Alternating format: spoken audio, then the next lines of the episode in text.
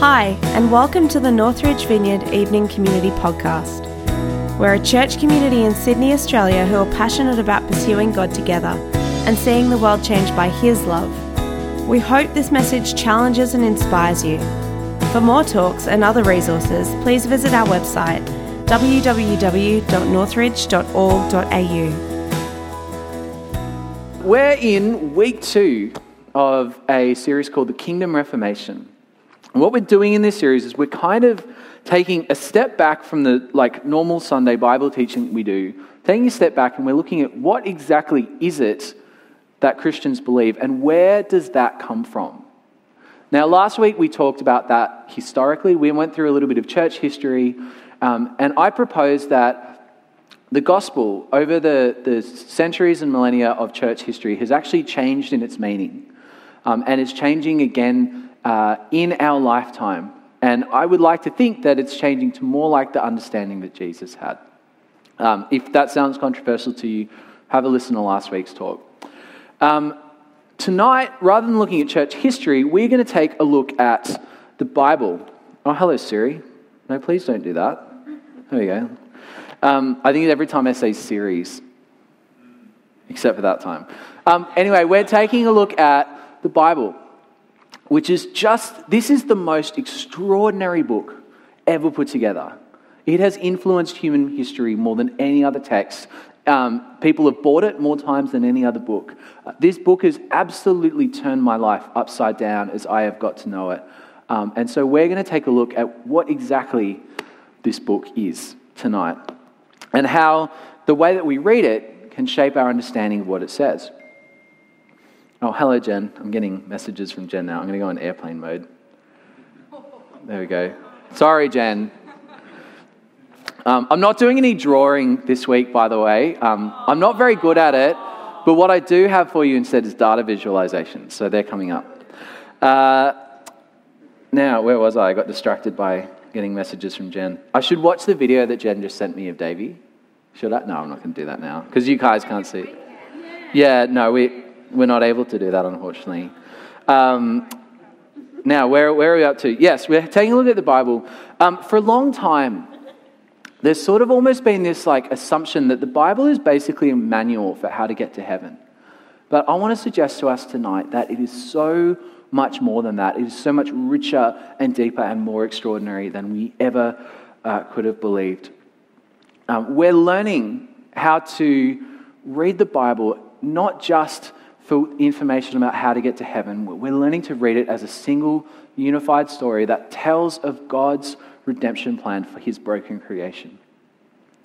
Um, and tonight, as we talk about the Bible, we're not just talking about it from a theological perspective. I realize that for some people, maybe, maybe some of us here tonight, the Bible has been used against us. Um, people have held Scripture up to us. Uh, people have tried to control us using Scripture, and it's been painful. My hope is that tonight if you're one of those people, then this can redeem this incredible book for you a little bit. Um, but for all of us, my hope tonight is that as we unpack what exactly the Bible is, um, is that we as a community would fall in love with this book in a whole new way. Um, for me, the Bible is it's one of my life's great passions. I love reading it. I love studying it. I love learning about it. Uh, and my hope is that our, our love for the Bible tonight would just go up a whole step.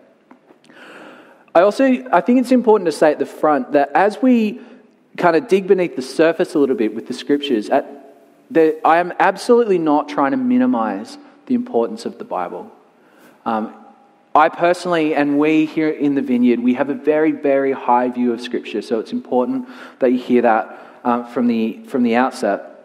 But when we let the Bible speak to us on its own terms, rather than just reading it as if it's written to us, when we read the Bible for what it is, I think it actually gives us an even deeper um, appreciation of how profound this book is.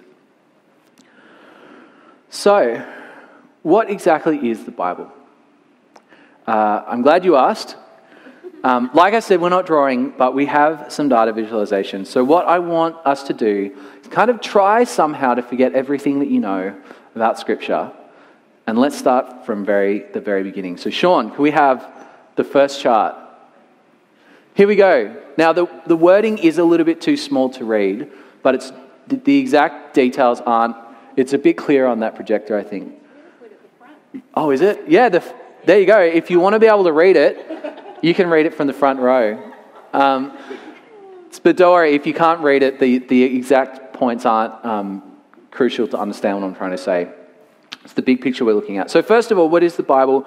It is, it's, even though it comes to us in book form, it's probably helpful to realize that the book is actually a set, a, a, it's a collection or an anthology, if you will. It's made up of 66 books written by approximately 40 different people.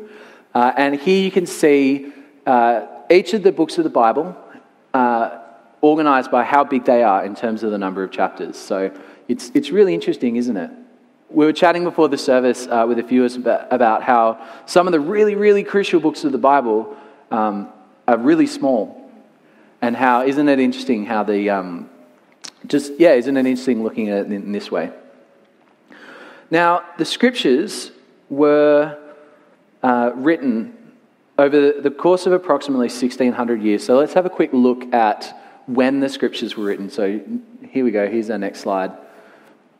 So here just this is just the Old Testament here. This doesn't include the New Testament. We're going to look at that in a moment. But the earliest books that we have, uh, which are, happen to be the first five books in our Bibles, uh, were written somewhere around about 1500 years before Jesus came along on the scene.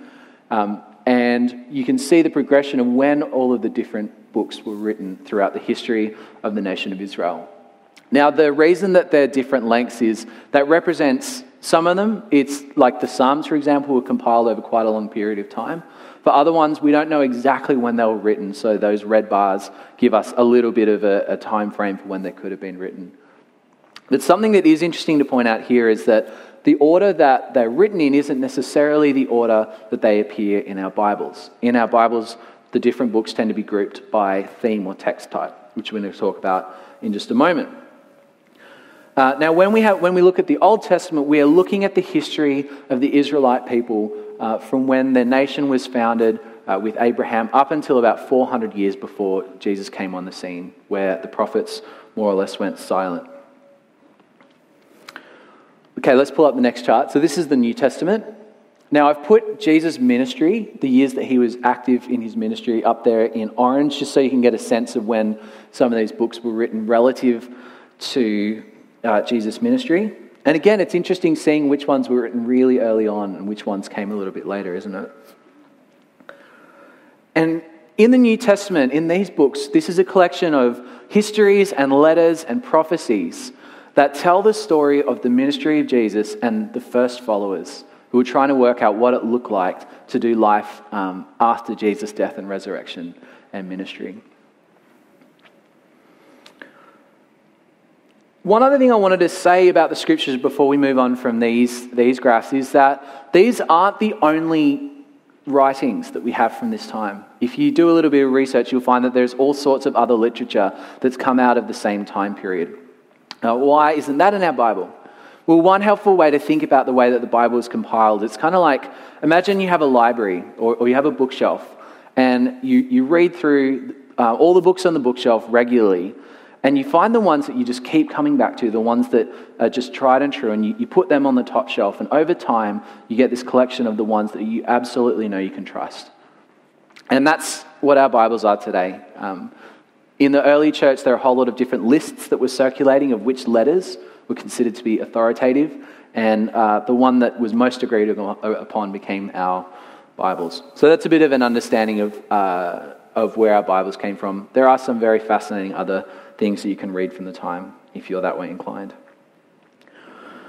Now, something, another thing that's really important to understand about the Bible, uh, and this is where our next graph comes in handy, is that it's not just a book of history. In fact, there's a whole lot of different uh, kinds of texts that we get in this book. So the, I've put the first five books of the Bible, the Pentateuch, as their own category because they're a kind of mix of, um, of poetry and law and history. So they stand on their own. Uh, we've got uh, history. The Old Testament's the, the dark green, and then the New Testament's the uh, light green up there. We've got a whole lot of poetry. For example, the Psalms would probably be where a lot of those chapters are coming from, but also the Song of Solomon uh, would be another example of biblical poetry. There's a little bit of philosophy in there, which is always good fun. Uh, we've got lots and lots of prophecy in both the Old Testament, but also a little bit in the New Testament. Uh, and then, isn't it interesting looking at how, how much of the Bible is made up of letters written by the Apostle Paul? It's really fascinating seeing uh, how much airtime in our, in our Bibles Paul gets. And that's going to become important in a little bit. And then finally, we've got some letters written by people who weren't Paul.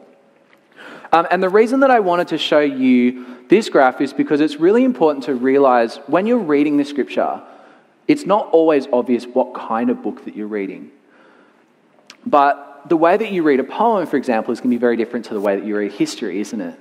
Uh, an example would be the book of Job, which is in the Old Testament. It's considered to be the, old, the first written book, or one of the first written books in, in our Bibles. Um, but it, it's this kind of like wonderfully beautiful but also slightly confusing reflection on human suffering. Um, and if you were to read it as history, you would become very confused. Uh, but when you realize that it's actually written as a poem or a play, it makes a lot more sense, and the way that you read it is quite different. Uh, the final graph that I want to show you, um, this is a really interesting one. This is um, the number of major English translations of the Bible that were, have been available um, over the different decades since the 1360s. Isn't it interesting to see? Now, this isn't every translation, this, this is major translations that were um, major enough to make it onto the Wikipedia page for this. Uh, and, and it's also only complete translations, so it doesn't count um, ones that only did the New or the Old Testament. Um, and the reason I think the 2020s are not quite so high is because we're only just starting on the 2020s. Um, I'm sure lots of Bibles got translated during COVID lockdowns. But anyway, the point of showing you this is it's actually really important that when you read the Bible in English, you're reading a translated work. Uh, the, most of the Old Testament is written in Hebrew, most of the New Testament is written in Greek. There is a little bit of Aramaic uh, scattered in there, which is uh, not a lot of people realize. It's very fascinating. Uh, but when you translate, if you speak more than one language, you'll realize that when you translate, you're not necessarily just translating uh, Greek words into English words or Hebrew words into English words. You're also trying to translate thoughts and you're trying to translate a culture and a whole lot of um, assumptions that lie behind the text that don't get carried across if you just do word for word. In fact, if you read a word for word translation, there's one called Young's Literal Translation, look it up. Um, pick a verse you know really well. It's, it's really strange. It actually reads really, really odd. So, and that's important to point out because you need to realize that when we read uh, an English Bible, there is some level of interpretation that's requ- required when you, you take um, a different language and convert it into English. And that's going to become really important shortly. But an example of that would be the concept of shalom. If you find the word shalom in uh, in Hebrew, generally it means, quite often it just means hello or goodbye. It's the, the word that they would use as a greeting. But what you don't realize when someone uses that as a greeting is that it doesn't just mean hello or goodbye. The concept of shalom represents this deep wholeness and wellness of the soul. Uh, and so it's actually kind of like a blessing of peace. So that's just one example of uh, the challenge of translation. So, with all of this um, data, and you can, you can take that one off the screen now, Sean. Uh, with all this data, how, as Christians, are we supposed to actually view the Bible? How do, how, do we, how do we read it? How do we take it? If you do a little bit of Googling and research on that question, what you'll probably come up against is a whole lot of really um, nasty debates that academic people have about words like infallibility and inerrancy. Uh, and you realize that there are actually some slightly different but really significant differences in the way that Christians around the world read the Bible. And so I want to try and make it really, really simple for you. And I want to say that I firmly believe from the bottom of my heart that this is the book that God meant us to have. This is the book that God meant for us to have. As His people, um, following after Him, that this book is exactly what we need. I believe that although the Bible was penned in ink by human authors, that it was God's Holy Spirit writing through them. Uh, yeah, writing through them.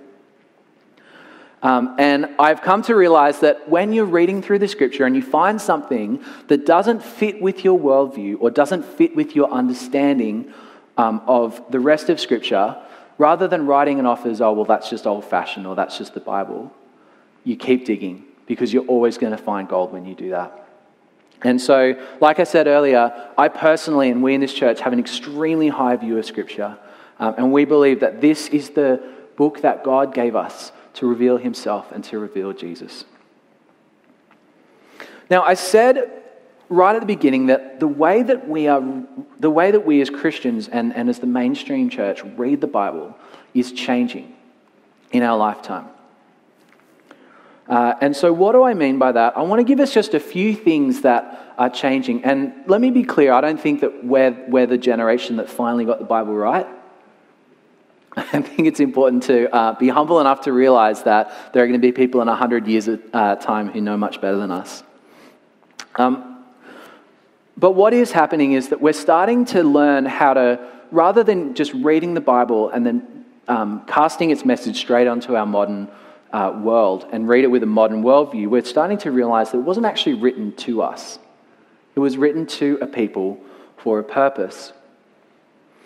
And so, one of the things that's changing about in our lifetime about the way that we read the Bible is that we have an increased understanding of the cultural context and how that affects our interpretation of the Bible. Uh, I mentioned last week that there was a major discovery in 1947. Uh, archaeologists uncovered the Dead Sea Scrolls, which I've got a photo of some of them actually that I'll put up. There we go. Uh, yeah, there was this major discovery of these Dead Sea Scrolls, which was a huge collection of biblical texts, but also other writings from around the time that gave us this brand new insight that we never had before into the world in Jesus' time. In the, the last 500 years since the Reformation, there's been an enormous, enormous amount of academic work that's been done on, um, on the Bible, on the translation. On the, I mean, if you look at that graph from before and how many different translations there are, there's a reason that there's an exponentially growing number of Bible translations. The reason why, whenever we study a book in this community, the first talk, we generally always go through and ask questions like who wrote this book? Who did they write it to? And why did they write it? Because that kind of information is absolutely crucial to understanding what they're trying to say.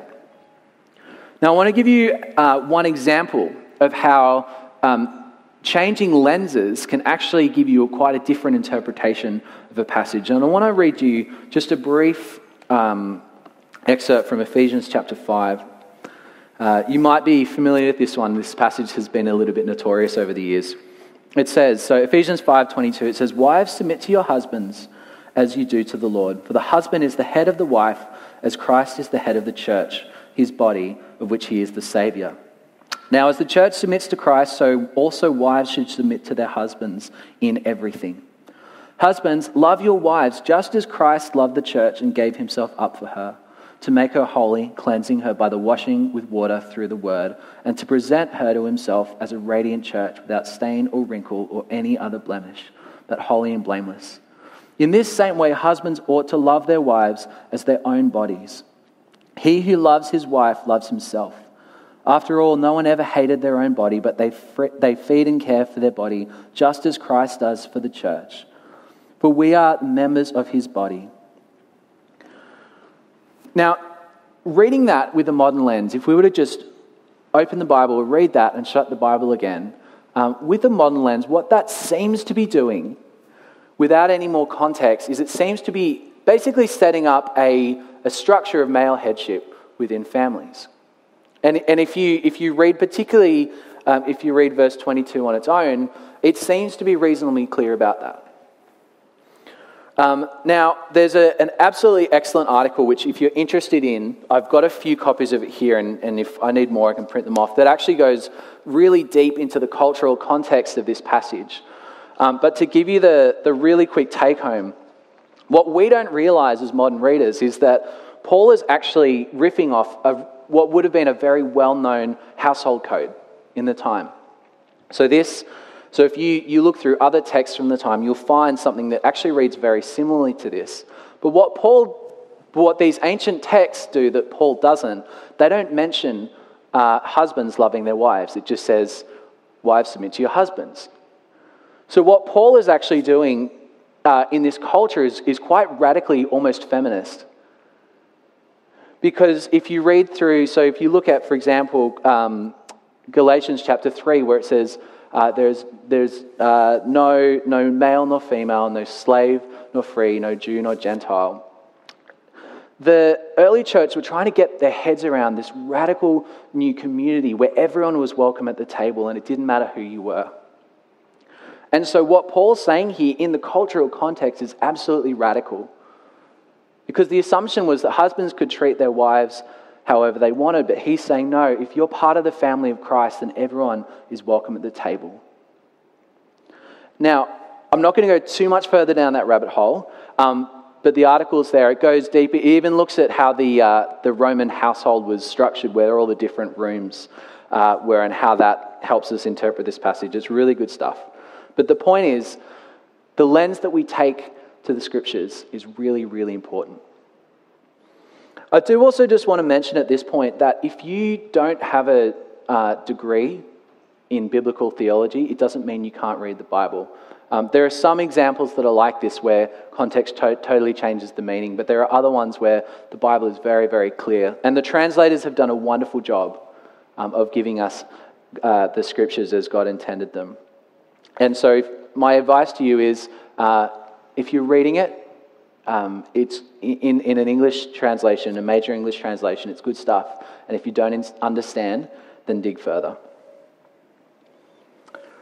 So, so that's the first thing that I believe is changing is that we have um, a massively increased understanding of cultural context around the time of Jesus that helps us to interpret the Bible. The second thing is, and this is a bit of a nerdy word alert, so just be ready. Um, we are experiencing a shift in our thinking, the way that we study the Bible um, from systematic theology towards narrative theology. Now, like I said, nerdy words, so I've illustrated them for you. So, systematic theology, I've got a slide for this one, Sean. There we go. Um, what systematic theology does, and I'm, I'm, not trying to say it's bad, it's just an approach to looking at the Bible. What systematic theology does is it takes the scripture and looks for themes. So, for example, if we want to know about sin, let's find all of the verses in the scriptures that talk about sin, and let's build a theology based on that. Um, let's look at all of the uh, verses, for example, that talk about mission, and let's build a theology of mission from across the Bible. Uh, let's look at the Holy Spirit throughout the whole scripture and see what it has to say. Now, this is a really good way, if you want to understand, un- understand a particular topic, this is a really good way to do it because you're getting a, a kind of cross section of all the different parts of the Bible. But one of the challenges is if we take this approach to its logical extreme, then we can actually start to put pieces together that aren't actually there. Um, one, one danger that we can run into when we're talking uh, about the scripture is if you make a statement and then put a biblical reference after it, you can almost say anything. You can combine verses in, in kind of weird ways that make them seem to say something that they're not. Now, this isn't to say that systematic theology is bad. Like I said, it's just one way to interpret the Bible. What people are beginning to do is to realize that the Bible isn't actually a theology textbook and it was never meant to be. What the Bible is, is a story. And so this is where we get the next slide, which is narrative theology.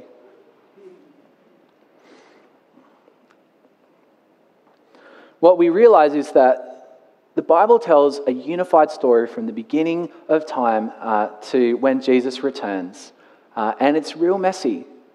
But when we're looking at the scriptures, um, we can't just look at it in a systematic way. We also need to ask ourselves what is the overarching narrative um, that's happening in the scripture? And we need to compare individual verses to that to work out how to interpret them. To return to, um, to, return to our uh, Ephesians 5 passage before, when we're looking at uh, the role of women in the church and women in ministry, particularly, when we look through, um, there are a couple of verses like the one that I've just read that would seem to say one thing about the role of women. But when you look through the rest of Scripture, you see that from the beginning to the end, you get quite a different picture. So, for example, the fact that uh, the creation of woman is included in the Genesis creation story is actually kind of revolutionary for the time. We see women all throughout the Old Testament subverting the patriarchal society and uh, playing really key roles. So, the book of Esther is a really good example um, of a woman saving the whole nation of Israel. Um, we know from the scriptures, uh, from the Gospels, that there were a lot of women who were followers of Jesus in their own right.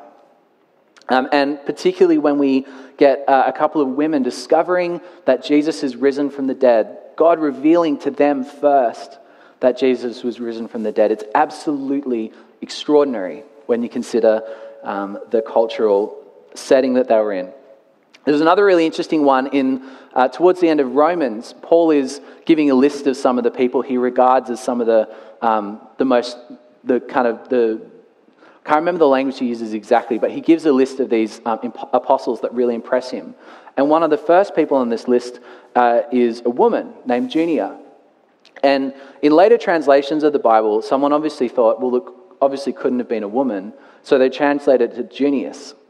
But then when they look back over some of the earliest manuscripts, they realize actually, yeah, Paul is listing a woman as one of the uh, foremost apostles.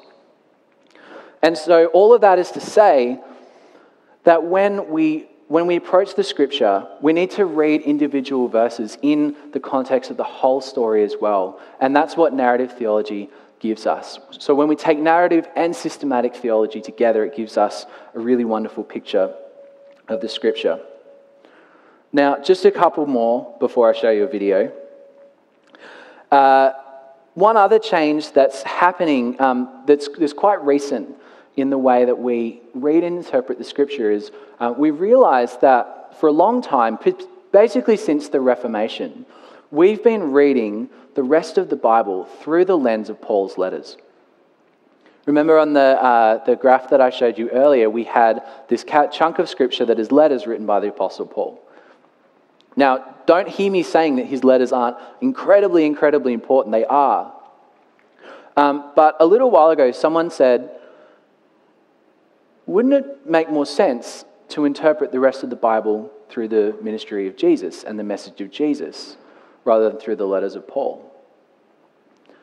And it's fascinating because if you've ever read through the whole New Testament, if you take a step back, it almost seems, uh, from a cursory glance, it almost seems like Paul and Jesus are talking about different things.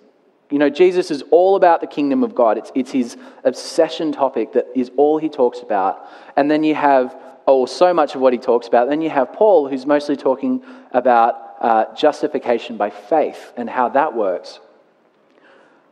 Are they actually preaching different gospels? Well, the answer is clearly no.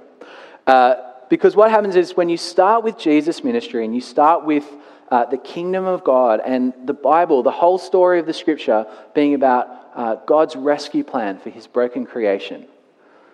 It, it puts a whole new light on uh, the writings of Paul and it gives us a slightly different perspective. We realize that what Paul's trying to do is Paul's kind of trying to figure out the nuts and bolts of how to do community, uh, how to be God's church, uh, how to, you know, if, if you're a Jewish person who's now following Jesus, how does that work?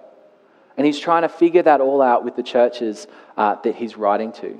And suddenly you get this new perspective, uh, which you can Google, the new perspective on Paul, um, that suddenly gels the whole New Testament into this incredible work that's all saying exactly the same thing.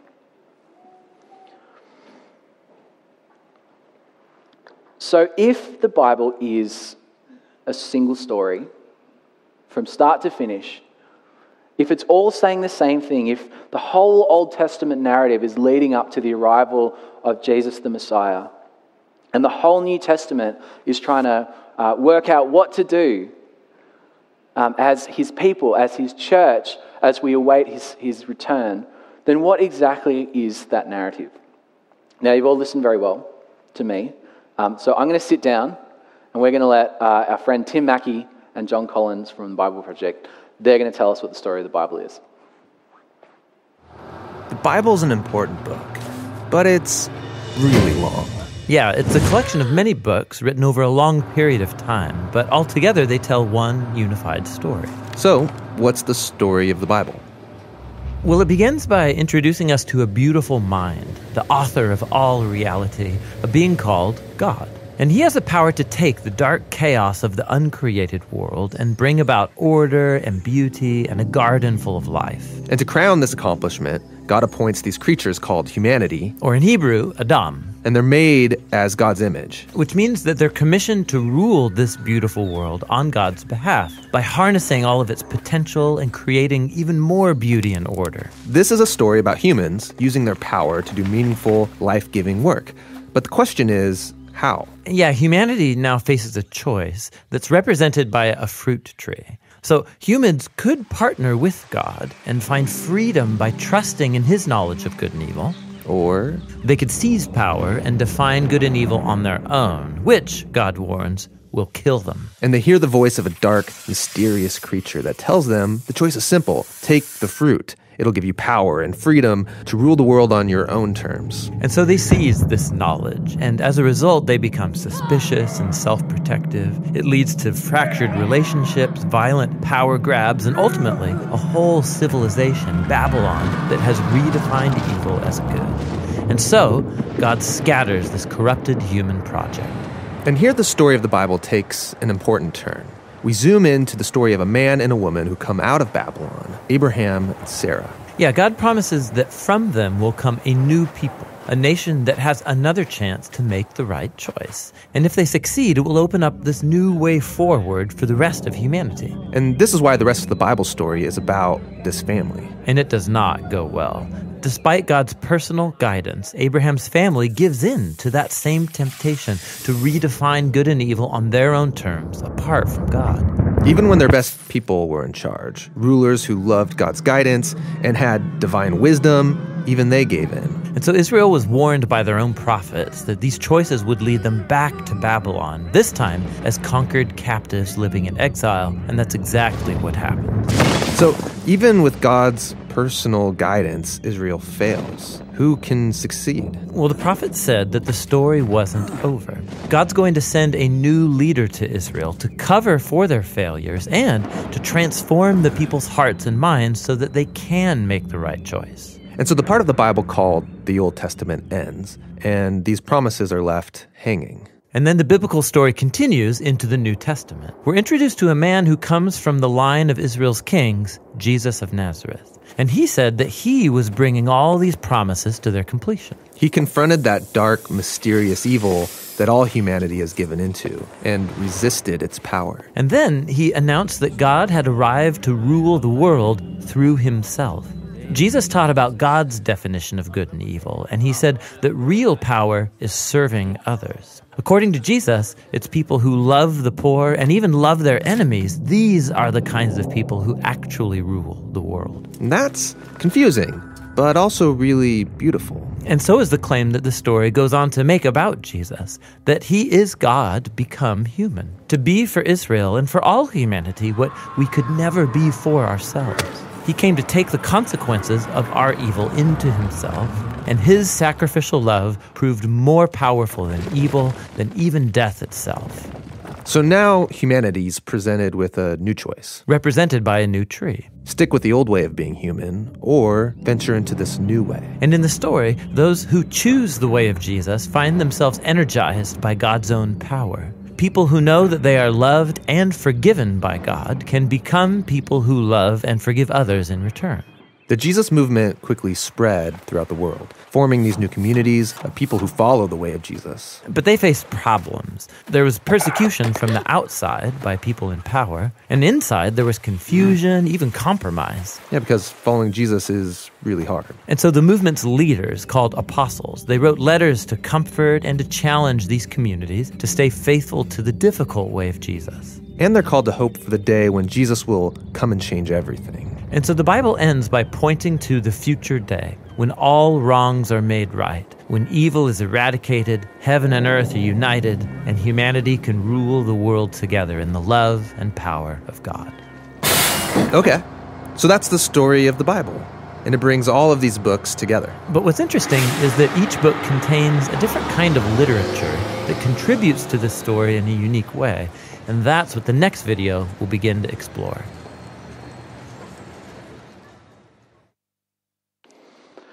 I love that cheeky pass to the next video at the end there. You can just jump on the Bible Project website if you want to watch that one. You know what blows me away about that story? Well, so many things blow me away about that story. But the thing that, as I was watching it just now, that God just absolutely hit me with is that that is the story that we're a part of. We are a part, like sitting here right now, we are participating in that story. What an extraordinary, extraordinary privilege to be a part of that. Um, when we do ministry time in a moment, I hope that that sinks in for some of us. The absolute magnitude of what it is that we are chasing after when we gather in this place and when we go about our lives. I do want to offer a few final thoughts and uh, little caveats to what I've said tonight. Um, the first thing is that none of what I've said is attempting to make the Bible more palatable to a modern audience. That's not what we're doing. What we're trying to do is utilize the tools that we have available to us um, to interpret the scripture. Now, I believe that the Bible will never get it wrong. It will never get it wrong, but our interpretation might. And so we're not trying to kind of dumb down or, or make the Bible seem more relevant to a modern audience. We're trying to let it speak for itself and use all the tools at our disposal to do that. I've said it before, but I'm going to say it one more time. We have a very, very high view of Scripture here in the vineyard. Um, and my hope is that from tonight, you will have at least some new insight or some new appreciation of just how extraordinary this book is. It's absolutely, like, if you read and understand this book, even a little bit, it will absolutely radically alter your life. And the final thing is, I hinted at this already, but we're not trying to say that we're the ones that finally got the gospel right. That's not the message uh, from tonight. What we are trying to do is we're trying to uh, humble ourselves and take the position of a learner and realize that maybe the way that we thought things were is, is only part of the story. Maybe this, the story of the Scripture is actually way bigger, way more incredible than we ever could have realized. And we want to, yeah, we want to take the position of a learner and let the Bible speak to us in its own right. And so that's hopefully uh, just clarifying a few little things. Um, I love this book so much, and it's my prayer that you would fall in love with this book um, just a little bit more tonight. So, why don't we stand and why don't we pray? And uh, let's let the Lord do some ministry to us.